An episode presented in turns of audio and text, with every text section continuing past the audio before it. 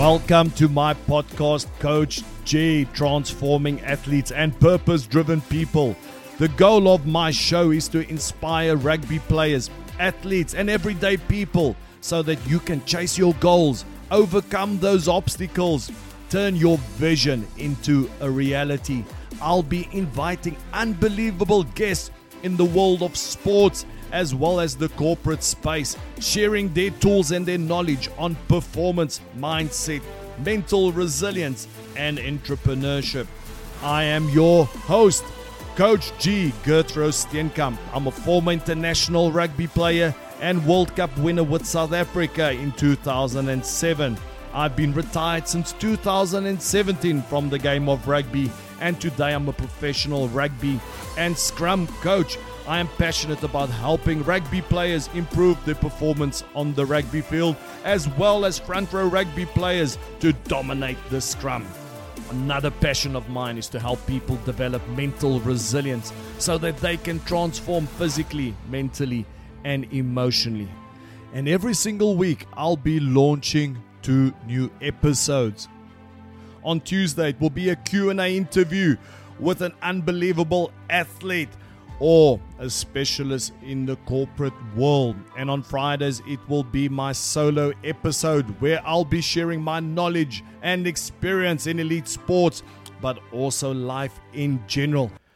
Welcome to another episode of my podcast, Coach G. And I'm super excited about today's guest, none other than the legendary Jace Ryan. He's the forwards coach of the Crusaders Super Rugby champions. Jace started out his career as an amateur coach and has gone all the way and has been the forwards coach of the Crusaders for the past five years. He has won five Super Rugby champions. He's got an unbelievable story. He has achieved great things and has made so many sacrifices to get where he is today. This man is not just about rugby, he is so much more. He talks about core values, about the human side of things, but you will hear more in today's episode. All right, hi everyone. Welcome to my podcast, Coach G. And I've got a super guest today, my man Jace Ryan, all the way from New Zealand. All right, before I give him a brief introduction, Jace, how are you doing, brother? How's things going? Yeah, very well, mate. Yeah, good to uh, good to chat with you again, and uh, yeah, all things uh, going pretty well over here and uh, loving. Oh man, listen here, Jace. You know, firstly, lots of respect for you, brother. You know, you've uh, achieved so many great things over the last few years, and well, congratulations, you guys have just won the championship again, won the Super Rugby with the Crusaders. So, for all the listeners not not knowing that Jace is the forwards coach of the Crusaders, and you've involved with Fiji as well. But Jace, give us a bit of a summary of your career where you have coached before. Yeah, so I, cut um, a little bit of a different track um, to most coaches, where I come through the amateur, uh, the amateur ranks. Um, I coached underage rugby, uh, sort of Colts and first 15 grades, specifically just helping out the front row um, initially, and then started doing a little bit just working around the clubs um, in Christchurch and helping out different clubs. Um, the club I played for was Sydenham, so I sort of started there and got involved helping out some specific scrum guys and just just trying to nail one area really with the front row and just going around tirelessly after work and um, volunteering, just helping out other other clubs all around that Canterbury area, and then sort of just got busier and busier really, and then um, picked up a little bit of work with the Canterbury Academy. Uh, it was the Canterbury Academy now; it's now the Crusader Academy, obviously, and started working with um, some young guys in, in, in that um, academy that are now you know, Super Rugby um, players, the likes of um, you know Ben Funnell was in the academy then, uh, Daniel Lienert-Brown, Owen Franks, um, just to name a few. You know, Codie Taylor, um, they all came through that that Canterbury system, and I just started doing more and more. And then um, I had uh, I was had a mining and drilling business, and it was hard getting time off work because I started helping out the Black Ferns, and they had a World Cup in France, so that was probably my first sort of opportunity, I guess, as a team as such. Um, and yeah, so I had to take some time off work to do that. And yeah, I was just getting more and more opportunities. And then um, Canterbury asked me, Razor got the him and I met through the Crusader Knights uh, development team. Initially, he was coaching them, um, which was only four games in a tournament. You know, you'd sort of have half a dozen training. He said, mate, I've been doing some stuff for the academy. Do you want to come down and help run our scrum? And I said, yeah, yeah, no, I'd love to. And because it was short and there was people from all over the place coming into that development team was basically the young guys that didn't make the Crusaders for that weekend. So I think my first scrum session was about seven minutes. so, so, so yeah, I was doing a little bit of that, and then helped him out um, for that tournament, and then um, did a little bit with the West Coast Heartland team, which is all amateur, and and then he got when he got the head coach um, job with Canterbury, he said, "Look, I'd like you to come in and be my scrum coach." Um, it was only a part-time gig. It was, uh, I think, it was two and a half thousand dollars for the season. wow. Okay. It was, uh, yeah, it, it, was so many hours, and um, yeah, so did that, and then did that for two or three years. I was just managing my work, managing the business, um, and had a really good employer at the time, and was just they were giving me plenty of time off. And then um, he said, "Look, I, I, really want you to come on board as my forwards coach now." Um, so we'd won a couple of titles um, when I was just a scrum coach, and then he said, "Look, I really want you to nail forwards coach." Um, and I was like, "Okay, great. This is this is awesome. You know, great opportunity. New Zealand under twenties, he had that as well. So I was helping him with that, but it was all part time. It was getting really tough um, from the work side of it, and so I, would ask. So he said, "But what, it looks like for the third coach for Canterbury is it's it's it's full time, but it's only full time in campaign, which was four months, the 10 Cup, you know. So I had to ask my boss. I said, "Look, is there any chance I could take four months leave without pay? And they said, nah. And I sort of understood that. And then, uh, so so it was at that stage where I had to make a massive decision in my life. You know, I had two young kids. We just bought a new house, and I remember going around and said to my dad and sat down with him around the dinner table and said, "Look, this is this is what's come about. What are you What are your thoughts? Um, do I chuck my job in for um, just a part-time four month four months work, which wasn't much um, in those days either. I had a pretty good job as it was, and he said, "Mate, if you're serious about coaching, my advice is you just back yourself and don't die wondering. You're young enough. If it doesn't work out, that you'll get another job somewhere." So I chucked my job in, and I went from a pretty good salary to a four-month contract straight away into the unknown. I remember my first pay bill come in. I was like, "Oh my god, what have we done?" You know saying to, saying to the wife, "Oh no, we've made a shocking mistake here. This is just a selfish decision for me and rugby and so forth." And and then I started getting a little bit of work with some uh, rugby development work with the club with Sydenham and did a little bit of work with New Zealand Rugby, just chipping away, chipping away, trying to find a salary. You know. Yeah. Did a little bit over in Brazil. Um, coached a little bit over there for with Razor, and then when we are away in the New Zealand under 20s at um, in Manchester, he had applied for the head coach role of Crusaders, and uh, it was obviously a pretty hotly contested group of people. You know, we'd just won, I think it was two years, uh, four years Mitre 10 Cup together. Um, and this was sort of heading into our last year, and we were over in Manchester. I knew he'd done his, he'd done an interview like this pretty much online uh, in front of the board, and we were just about to come home, and uh, went down to a coffee shop, and we were just having a coffee together, and he got the phone call and said, "Mate, I've got I've got the Crusaders job, head coach. And I was like, oh mate, awesome. I was just so pleased for him, you know, like I was just totally thrilled and and wanted to um, wanted him to enjoy that because I know he'd worked hard and he'd started from the bottom himself, you know. He he, hadn't just gone straight away full time into coaching and um, so just enjoyed the moment with him and really good. And then it was probably just about a day before I left, he said, Look, mate, I just let you know that um, when I interviewed for the role, um, I said to them, I want to take the forwards coach role to the market. I want to go to the world and see who's out there because I want to get the best. Um, but I want you to apply. Um, so there was no guarantees, which was which was great. So I went through the process and interviewed, and that was that was a good experience. So uh, I knew that I interviewed against a couple of other pretty good key people, and I was probably still a little bit unknown in the professional ranks as such, you know. And yeah, five years later, we've just done our fifth year together, fifth final, and we've got a pretty good relationship. And we're both very different, which is probably why we work so well together, you know. But I think I got there by just a bit of determination and backing myself and just being who I am. You know, I think a lot of coaches can get caught up in yeah trying to be someone else. You know, I think we all take little bits and pieces out of coaches and what they offer and little good bits. You go, oh yeah, we'll use that, but you still got to be who you are as a person, and I think that's why um, I think I've you know had some pretty good rewards. But she was some hell of a decision a few years ago that we made, and it's all worked out. You know, um, Jace, you know, and just great listening to that because I have so many questions. I'm going to do my best to get all the questions in.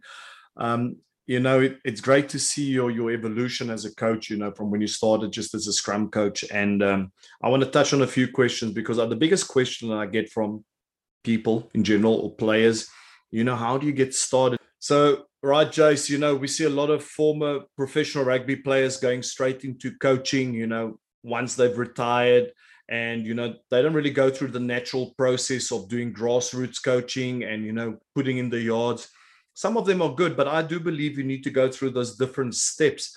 What's your point of view on that?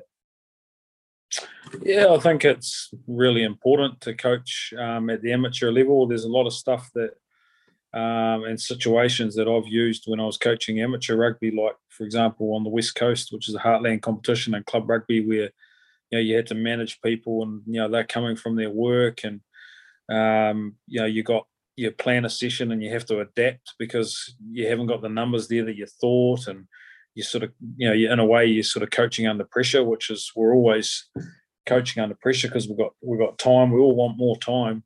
Um, in those situations of even working when i was doing you know sales rep i was butcher by trade dealing with people in retail and that sort of thing it's all part of um, i guess the bigger picture which is basically dealing with people. If you can build relationships and build um, trust with people when they trust you well they'll play for you. And i think a lot of that is done through coaching at a you know lesser level to understand that when you get really put under pressure and dealing with people and you know that want to be the highest and the best players they can be they, they need good support and be able to read the cues and see that i think it's a huge part of coaching. And I always now make time to try and go down to a school team or go down to a club team. It keeps me sharp because you actually you actually coach more in a way because the professional guys they they just need one or two percent because they're that good.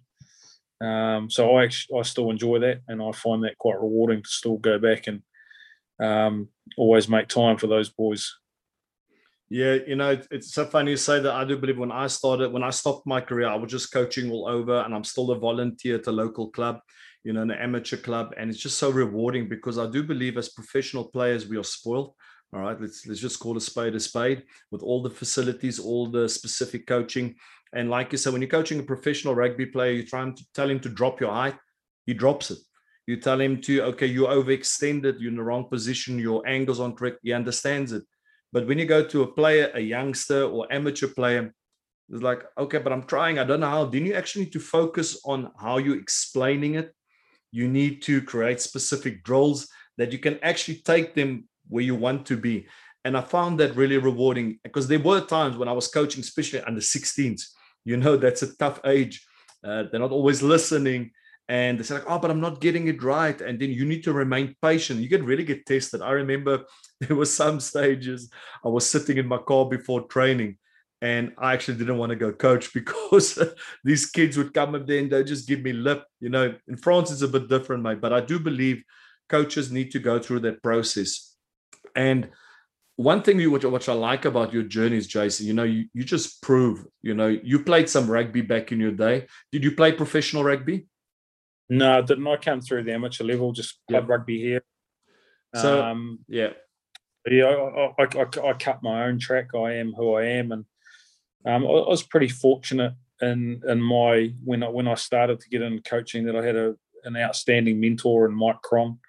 You know, he he's he's been phenomenal, and and sometimes it's not what what probably what I learned a lot of technical stuff off off Chrono and watched him how he coached and went down to All Black trainings, went down and when he was helping the Crusaders and I got a couple of key words, but but it was what I got out of him was how he delivered it and the questions that he asked and giving players time to answer them because coaches we all talk too much especially especially a young coach yeah you know gave me some feedback after a session early days in, in, in Canterbury and we went over to Moschino, and, uh, which is across the road from Rugby Park, and he said, mate, I'll give you some feedback on your on your on your your session. You know, your review. He said, I thought you were really well prepared, um, and you had a good manner. And what stood out for me is the questions you asked were outstanding. So I'm sitting there proud as punch, going, "Shit, I'm going all right here. This this is really good." And he said, "You asked ten questions. Who who do you think answered them?" And I'm I'm sitting there and I'm I'm trying to work it out. I said, "Oh," said a couple of players' names, and he goes, "No, no." He said, "You you asked ten questions and you answered every single one yourself." And he said, "Do you know why I did it? Why you did it?" And I said, "Well, obviously because I knew the answer." And he said, No, a young coach is scared of silence. And the silence is where the magic happens. You ask a question, just let them think about it, or you get the iPad, you're showing them a setup, have a look at this, what are you seeing? And just keep asking questions and they get it. That's the light bulb moment, as opposed to giving them everything in the first session, you know. So I learned a lot from that. And um, you know, those those deadly silence forward sessions when everyone's looking at you and you think, oh no, no one knows what I'm talking about here. They're actually thinking. So getting that sort of thing and and um, uh, being having him as a mentor and that that really helped me and he's been a massive part of um, my journey. No, it's so it's so important in terms of the coaching as well. You know, you need to you need to evolve, you need to learn, and I think you were so lucky to be mentored by Mike Cron, who's a legend in the scrummaging world. But what I'm trying to get across is that, you know, Jace, and that's what I love about you, man. You know, you've just shown, and that we, we get sometimes caught up in the rugby world, especially in the modern era. We do believe coaches need to play at a certain level. We look in France, most of the coaches all play top 14. All right. And uh, we have a big issue in France as well, especially your coaches that didn't play at the highest level. They are constantly doubting themselves. They don't believe they have credibility.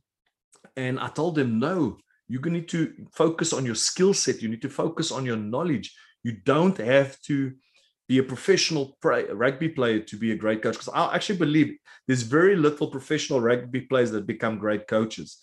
So what I'm trying to tell people, and for those listening, Jason, you know, if you're willing to grow, graft, you're willing to put in the hard work, and what stands out, you made a tough decision, man. You went all in. You know. Yeah, I burned the boats. Yeah, sorry. I burnt the boats. They call it burning the boats. you burnt the boats. It's and a great point you make around the professional player then going straight into coaches. And, and, and there is some great coaches around the world. Like if you look at, I talked about Mike Cron, he's a police officer. Steve Hansen, undoubtedly one of the best coaches the world's ever seen. He was a police officer.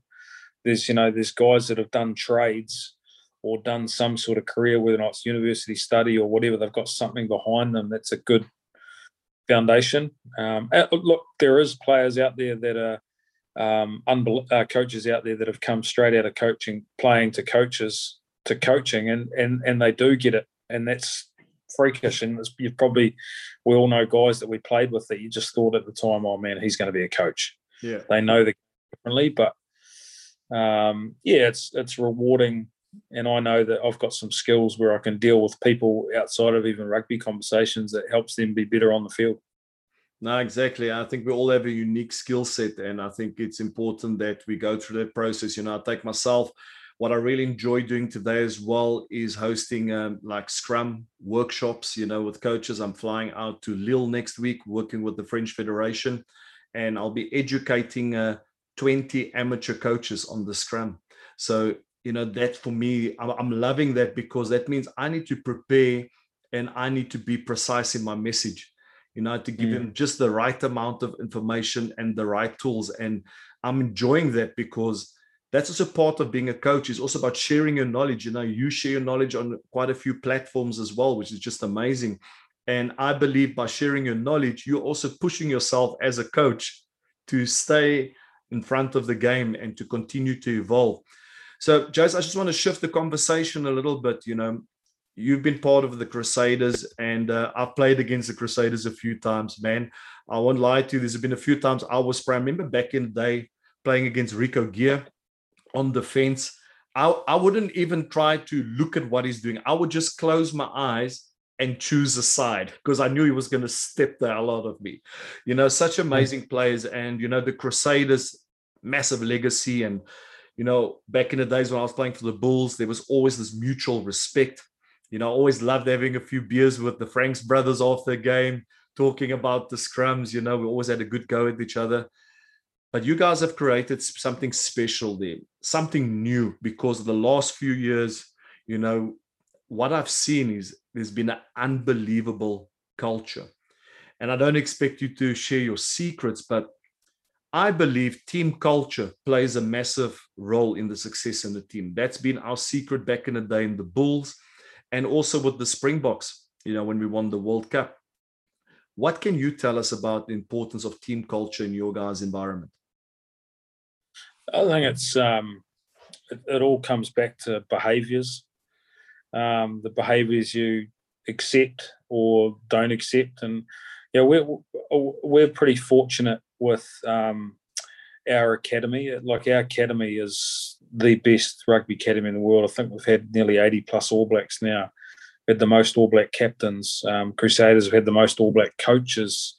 We've got the most Centurions. You know, which hundred game super players and the most all black 100 game tests. So there's a huge there's a there's a lot goes into that side of it but i think we we talk a lot around um, honesty and, and caring about each other. And you know we connect every day with a fist pump every morning whether or not you're in the top office or wherever it is in the whole organization. And that's a big part of it. You know we we don't we don't tolerate any dickheads. Um, you know, we do a lot of work on homework on players that we might be going to recruit and, and just find out a little bit about them off the field, who's been their mentors, who's helped them in their journey as a young fella. Because when they come into the high pressure level, we've got to make sure they've been looked after, you know. And if they've come through that academy system and their parents, especially mums, know that their sons are being looked after, and you and generally in an organisation that cares about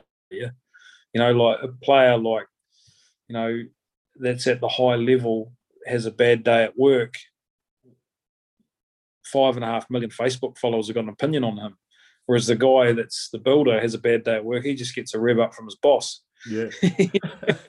so we do a lot of that work off the field to set up our culture. And, and we, you know, if you look at, you know, we talk, you know, you look at Razor, who's obviously our head coach, he's he's different you know, he, he's unique and he is what he is.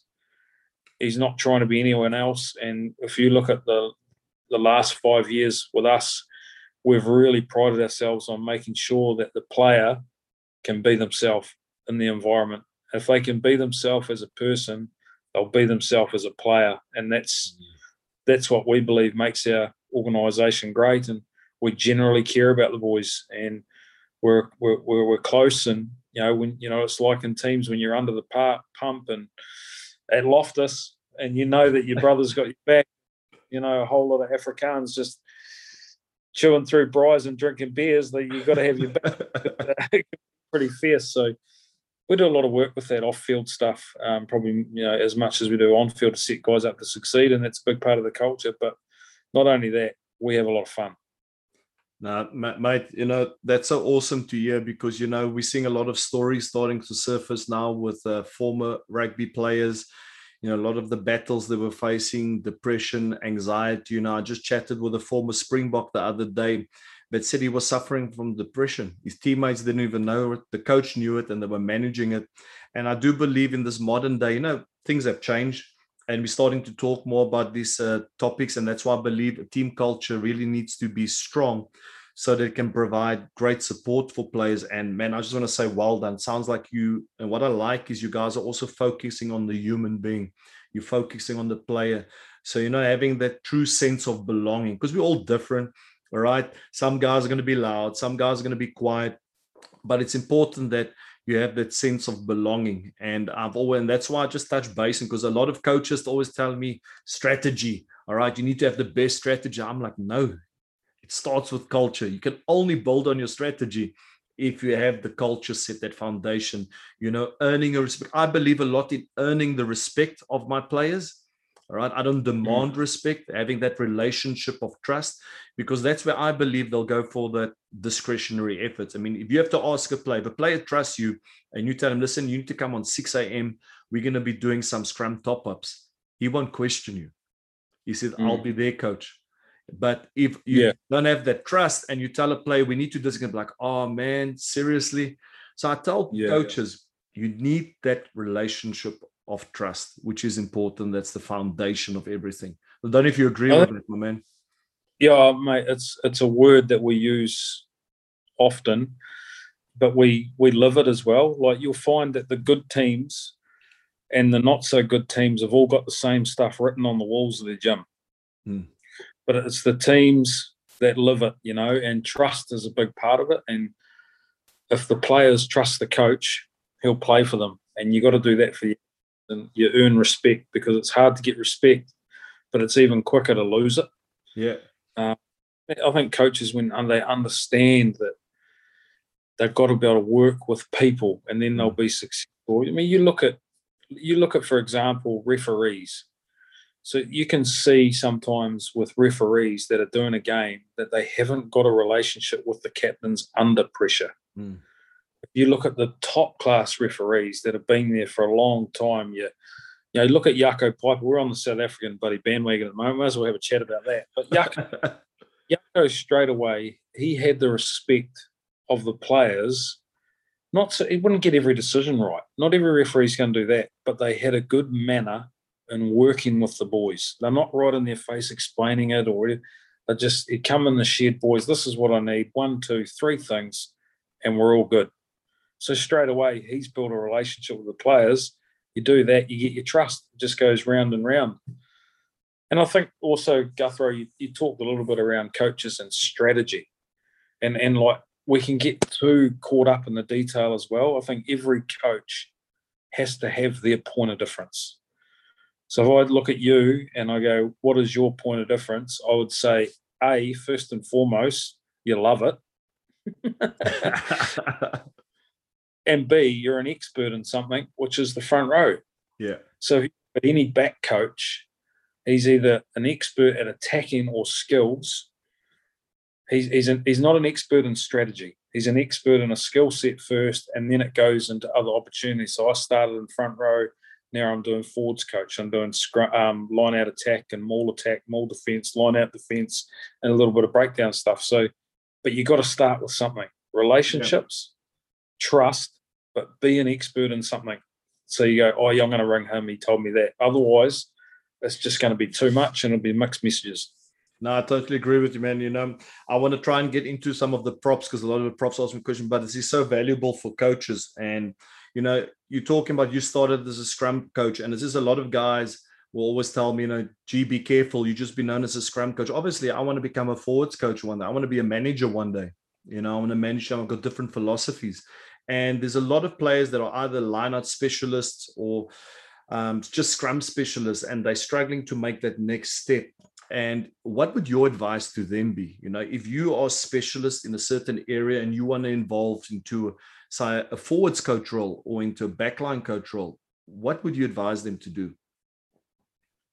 I think it's uh, like I've been fortunate enough to upskill in a, in a couple of different environments where I've at the end of the year maybe gone in and um, so I went to Montpellier. I spent some time over there. I went, I went to Saracens and, and spent some time over there. And I actually didn't want to spend time so much with the scrum coach. That was my start point.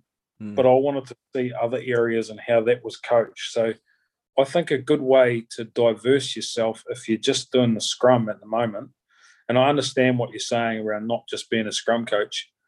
The first area where I reckon you could evolve yourself is anything to do with contact. So a scrum coach loves contact. Well, if he doesn't, he shouldn't be a scrum coach. That's the first. and, and the way the game's going, like we do a lot of pummeling. So I've looked at wrestling coaches. So you're doing a little bit of work with your body, and that's all involved in the breakdown. Mauling and maul attack Mm. is something I love, which is basically in a different way, it's scrummaging, yeah. but you just stand higher, but you still got to get to strong. So if you can get to understand the contact area and how the body works outside of a scrummaging position, so you can get into your maul attack and your maul defense, I reckon that's a good start point. And I've learned a lot from other coaches. You know, I've seen Um, I've seen, you know, Sophie Pascoe, who's, you know, one of our um, disabled swimmers, you know, disabilities. She's got disability, only got the one leg, won a lot of golds at the Olympics. And her coach, Roly Crichton, he's in a wheelchair and he's going up and down the pool coaching her. And I've got so many bits of gold off him around his language and how he deals with her in the water, one on one athlete every day of the year, whereas we've got a whole lot of players. So there's yeah. a lot of stuff that I've picked up from him. Um, shot put coaches, all that sort of thing can help you grow. You've got to grow as a person first, not just be straight, you know, the detail the scrum. You've got to understand the person and then coach them. Yeah. Yeah, that's so important. You need to know what triggers someone. You know, you can't just have the same coaching style for every person. I always say, I want to bring the best out of players. And it's funny that you mentioned that in terms of transitioning from scrum coach into contact zone, because that's exactly what I'm doing. Because, you know, I've worked with various S&C coaches, functional patterns experts, trying to understand the human body, getting them to know how they can generate power and harness power, especially in the context that we see a lot of players just doing a handoff, just thrusting their hand out. I was like, no, you used to use need to use your thoracic spine. You need to engage your core. You need to get that hip drive going. All those type of things. So it's quite interesting that you say that. And I always tell like, don't always spend time with the coach, scrum coaches. Speak to other. Co- I sometimes speak to backline coaches, defensive coaches. They're just getting yeah. to understand their process and their mind, which is important. Uh, Jace, you know, now the million dollar question. All right. And I don't want to put you under the pump, brother. You know, there's a lot of people you know you've done intensive research i've done intensive research so many other great people people want to know what is the secret to dominating the scrum oh shit getting eight people to do the same thing at the same time that's easy it's simple it's that it's that simple yeah look oh, you know, it's I get asked that all, all, all, the time. To, to put it down to one thing, I'm not sure. You you got to have a good attitude towards it. I think you've got to problem solve. In today's scrummaging, you know, sometimes there's a gap, sometimes there's a not. There's not a gap. The referees are looking, you know, they want they're delivering the same message, but sometimes it's not. So you got to be able to adapt. Every scrum's different. I've always said that it's like a boxing fight yeah. You're not going to every single round. But if you win the fight, well, it's a good day. And yeah. sometimes, you know, not so good days, and sometimes you have great days. And um, you know, we've had that, and and uh, you know, a lot to do with timing, and you know, there's a lot of things. You know, I, I think for the modern day prop, you, you can never, you you can't be strong enough. Yeah You know, can't be strong enough, but you got to have flexibility. You got to have mobility now. You got to be able to play the ball. You got to be able to do that. Yeah, tip. Got to have all of that in the game. So, to go back to your question around what makes a dominant scrum, I, I reckon you've got to have a phenomenal mindset to go forward and understand how to generate power in the best yeah. position. Yeah, I, that, no, you know, I say the boys, you're a squatter in a squat rack you know, you're you're a squatter in a squat rack, even power. If you're standing there and you got 300 kilos on the on the bar, and 150 falls off one falls off one end, you should be able to react and keep it there. You know, so all of that sort of thing, wrestling and and all of those primer drills help. You know, like sometimes coaches will have a look at the whole scrum, but get the boys to understand how to generate power individually first and good technique where they can get the most power coming from the ground, well, you're going to get a dominant scrum. And everyone's got different scenarios on it around going forward. What do you want out of your scrum? Do you want to play off it? Do you want to scrum for penalties? And every coach should have their point of difference. You know, like I heard a call from World Rugby the other day where I heard um, a conference call that was getting taken and just took some notes on it. And we, we don't actually want in a way, every scrum to be the same because that means we're not coaching through our personality. Yeah. You're going to coach this different to what I am. You know, New Zealand scrums are different to the South African scrums, to the Argentinian scrums, yeah. to England's. But that's exactly what we want. So there's always going to be a bit of a mess, but that's part of the game, isn't it? Yeah, no, one hundred percent. Yeah, yeah, we can get too hung up on oh, we've got to have a gap, we've got to be tidy. mate, you got all these boys in the front row and the, the big tight forward boys, they've been fucking in the gym all week. They're charged up. It's like the first scrum of the game. Let's go. That's what they want. yeah, man. You know, it's it's so important, you know, and I like what you said about the primer drills, you know, getting players to understand how to generate power because you'll be surprised. Sometimes they don't. They might be strong in the gym, um, but they don't know how to generate power. And it's not just, and, and sometimes coaches are often so focused on the front row, they are not focusing on the second rowers, the back row, mm. because for me, that's where a lot of the power lies. You know, you, yeah, you know it as well. You know, one second rower, he stops applying pressure, or one flanker just gets up, or an eightman, we call it meerkatting. You know, boom, your scrum's gone. And mm. it's important for players to understand how a scrum works. You know, I've, I've worked with so many players and I asked them, so what does your coach tell you when you have a bad scrum? He would the words that he would get is it's not good enough. You need to be more aggressive. You need to mm. push more. And I'm like, but that that that that's not enough. So I focus a lot on feedback, and I know you do exactly the same. Giving players feedback. I don't believe in criticism because criticism for me is just breaking down the player. As I tell players and I explain to them as a coach, I'm going to give you feedback. And this is to help you move forward, to allow you to evolve. And sometimes it's going to be tough to hear, but you need to know it's coming from a good place. This yeah. will, this will not. Honest. Yeah, be honest. This, I want you to know where you stand. If you're not playing this week or you're not going to be playing next week, you need to know that the two guys ahead of you, they inform. But if you work on this and this, this will give you the opportunity to play coming in the future. And often I've seen that with props, you know, being there myself.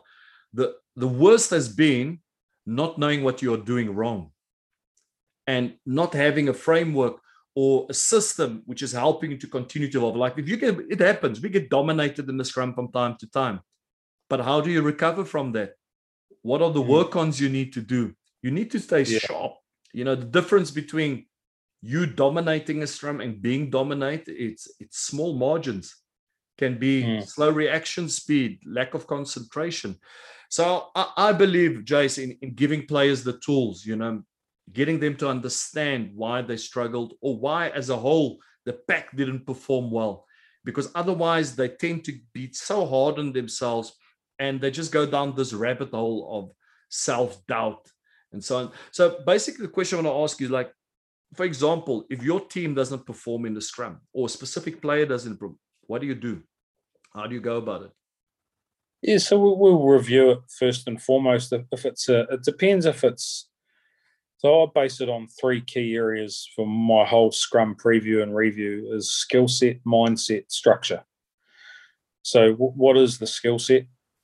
Um, if it's the bind, so we're talking about the loose heads bind. Yeah. So if he had a strong, fast bind, he's used his bind as a weapon. That's great. If that's hasn't happened or he hasn't been successful on on that side of it, we'll we'll look at it and we'll coach it.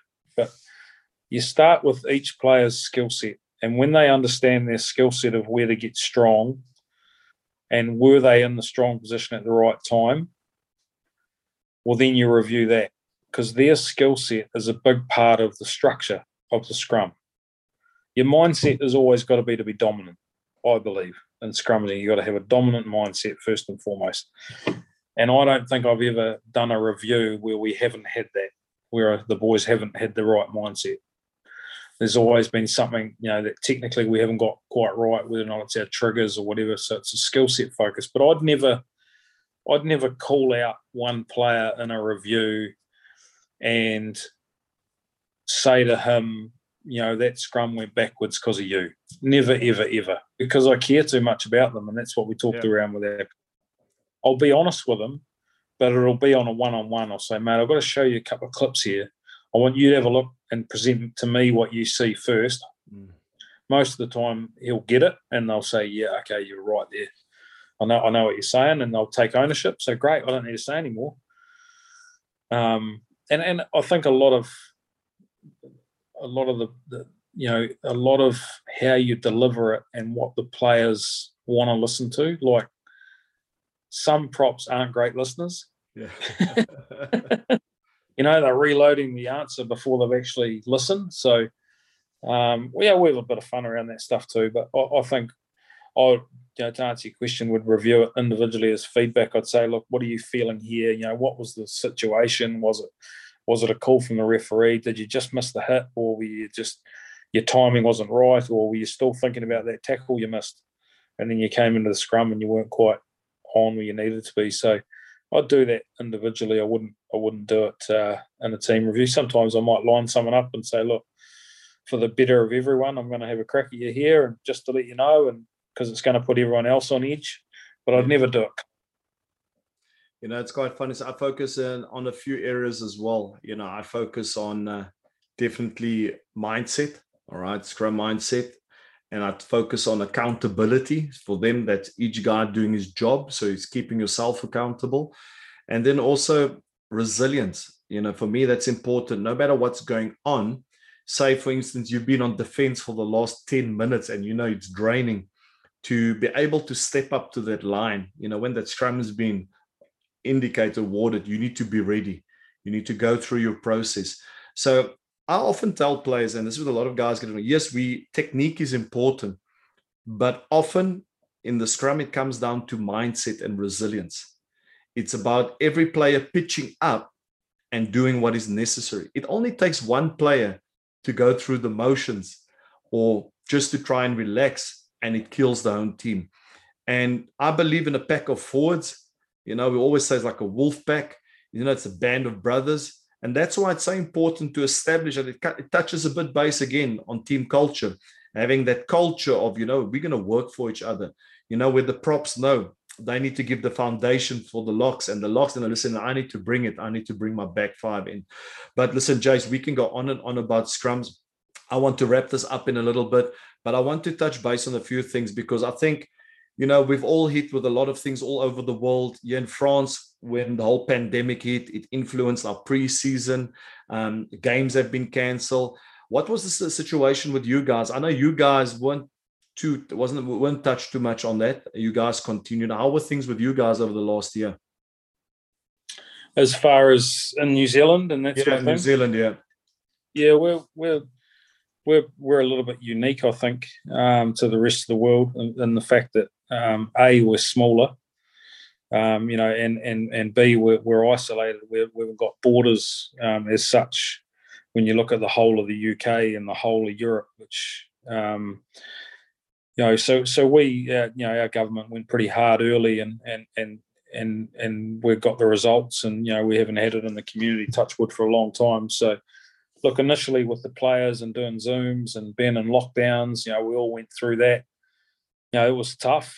Um, and, and, and, you know, we, but there was some good that come out of it. I'm sure there's some resilience genes that's come out of it and people being isolated. There's, there's definitely a few patients, uh, like people being a bit more patient, you know, queuing up in a supermarket that was unheard of. Yeah. And, you know, so there was some good that come out of it, I guess. But, um, yeah, I know for, for myself personally, um, when obviously when I was in France with the Fiji team and I got COVID, I was very, very sick. And um, myself and Richie Gray, um, who was our breakdown coach, he, mm. him and I were, you know, we were really bad. We went to hospital and it was frightening time. And uh, it was really tough on my family being on the other side of the world and tough on me, you know, FaceTiming and some pretty dark days and didn't know if I'd get out of it, let alone didn't know if I'd survive, to be honest with you. And the wife was ready to come over and yeah, the phone calls were hard, but hanging up uh, was even harder because you know you're in your room. I think I did 60 nights in total, isolated wow. between hotels over there and and you know in your room by yourself. And then when I got back to New Zealand, so um, look, my body physically um, is is starting to come right. Mentally, it's taken me.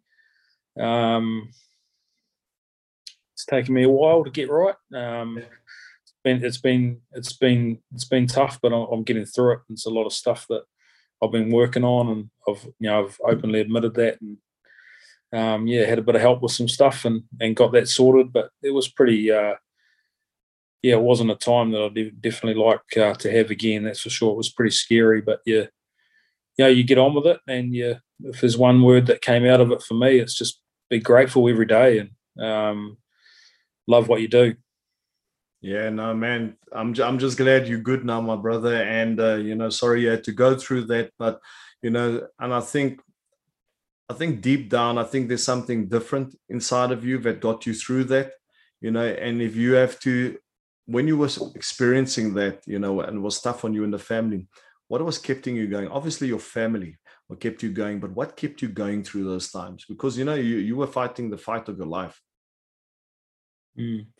Yeah, I was. Um, what kept me going was I was just so determined to get home and see my family. I, I knew I'd get through it, but it, it, it, it, took time. You know, I had a lot of messages from um, a couple of real good mates the whole way that, that knew I was pretty quick. Not not many people knew how bad I really was. Um, like I, I, was walking around one, you know, one foot over after the other, like slowly, and it knocked the shit out of me. Like mm. honestly, I yeah, it was tough. You know, three or four times a night, you wake up, you'd be sweating, and then you'd be cold, and you know, you loss of breath. That's pretty scary, you know. So, but you, you know, you get through it because you think. Look, in all honesty, Gurthrö, there was times where I just didn't think I'd get through it. Other side of the world. I remember Richie Gray and I just talking to each other, going, "Man, we just want to go home." And yeah, didn't home because planes were getting cancelled. You know, couldn't get isolation. It was just a real mess. And and then you get out, you know, I got out on the um, 22nd of December, which was my sister's birthday, and I sort of told the family that I was going to be getting out on the 23rd, and turned up to her birthday uh, the day early, and that was pretty wow. special. And yeah, um, that was a that was a nice moment um, with mum and dad and stuff. But I think um, you know you just you just got to be grateful. I know I'm grateful that I got through it because a lot of people haven't. You know, it's taken a lot of people's lives, but. Mm it affects everyone differently, um, health wise. You know, I was, you know, I'm fit and healthy. I'm young still, and it's still not me for six. But you got to, yeah, you got to get through it. And as I said, some some good messages. And my wife was unbelievable at the time. You know, connecting with her and really positive. And but yeah, it's just good. I'm through it now, mate. No, man, I'm great, man. Thanks for sharing that with us. And you know, and I'll, I'll always take it's not always easy to talk about those type of things. I always tell people we always think as men when we uh, share our vulnerability that we are weak. And for me it's a, it's a, it's a sign of strength not weakness. Yeah. and uh, you know going through that. And i also believe that in my coaching styles you know. Sometimes when i make mistakes or you know i share that even though i try to guard myself. And um, I, I constantly say to my players you know what guys? Yesterday i had a tough day it was crazy you know we had experienced something in our family but you know what? I'm here. What's keeping me positive is you guys. So yeah. I just found that by sharing that with the players just great. And I, I, thanks man. It takes a lot of uh, courage sharing that story with you uh, sharing that story with us. It was amazing. Jace this has been an amazing chat. You know i wanted the audience to get to know you as a coach. You know we could have stuck this whole time just talking about scrums and i know some of the props are going to be angry but I wanted people to get you to know as a coach because I've seen you, you know, just following you from a distance, what you stand for. I can see you've got great core values as a human being. I can see that you're really driven to inspire your players, which you've been doing. And that I believe is the key to success. Just spoke to another coach last week.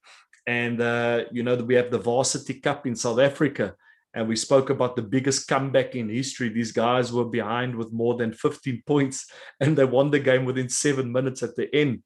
And he just said, and we spoke about egos, you know, about having someone that played at the higher level, having these specialists in there. Tim Noakes that came in, which is a world renowned doctor in uh, sports. And he said, I didn't care who came in. I didn't care if I had international players coming. If they could help my team, I would bring them because I love my players. And that was like so the first time I heard a coach saying that I love my players. And even yeah. though you haven't used those words, I can definitely see this amazing bond between you and the players, which is just great. You know, Jace, to finish off before I give you opportunity to say a few last words, props always ask me this question. Who do I believe are the informed props in world rugby at the moment? So I know that's always a broad question. We have different criterias, but if you could talk about two or three props which you really think is leading the pack at the moment. Um, yes, it's, it's a good question. I, I didn't see too much um, of of the international series around that Six Nations and so forth. I, I think there's a few props that that add um, that have got different skill sets in their game at the moment. Um, I think if you look at someone like Taniela Tupou from the Reds, like he's an unbelievable ball carrier. Um, we look at Mike Alaalatoa for us. Um, he's an um, um, you know his scrummaging's gone from strength to strength. He's going to be captaining Manu Samoa. His skill set with his catch pass and his bounce in his game, getting off the ground, and his speed around the field is world class, phenomenal. Joe Moody's and phenomenal loosehead prop scrummager. So, look, I think um, I think Tadhg Furlong um, I think as a tighthead prop, I think he might. You know, he had a, I know he had a few issues with his back, but hmm. I can see him being, uh, you know, a bit of a force at the World Cup. I think he'll come back to to get a bit of form. Be interesting to see how he goes in that in that Lions tour. I know those, even those c- couple of Scottish boys that are in there, they they got a bit about them too. I think you know, like Zander and that sort of thing. So I've pretty much just named everyone, haven't I? I haven't actually given you. That's awesome. No, it's fine. I was, they're always hearing my point of view. You know, Jace, I just want to say thanks. Um, eh? Yeah, it's hard to. No, nah, it's tough. It's not always easy. It's not always easy. Um, you know, I totally agree with you. Um, you know what? I just want to say thanks for taking the time and uh, thanks for the short notice. You really put me under the pump getting ready for this pod, but it, that's the best. It's awesome. You know, just before we sign off, is there anything you would like to share with anyone, family or friends or rugby players in general? Is there anything you would like to put out there? Oh, look, I, I think if I if I had a message for any coach or any young player or even a supporter, mm. be yourself, be honest, and care about your players. Care about them, get to know them, and then coach them but be an expert in something. Yes, awesome, my man. That's great stuff. So, Jace, just to finish, just do the last bit. Obviously, you do a lot of uh, coaching as well, and sometimes you do consulting. If people are interested to get in contact with, what would be the best way? Would be via Instagram? Is it? Or yeah, do you via, any website or anything which you currently have? Yeah, through my Instagram account um, or my website, which is frontrowclub.co.nz. Okay, awesome stuff. So I'll be adding that into the description so the audience can get in touch with you, my man. Jace, thanks for taking the time and chatting today. Get a touch, brother. Boom. no worries. Always good to see you, mate. yeah, good haircut. yeah.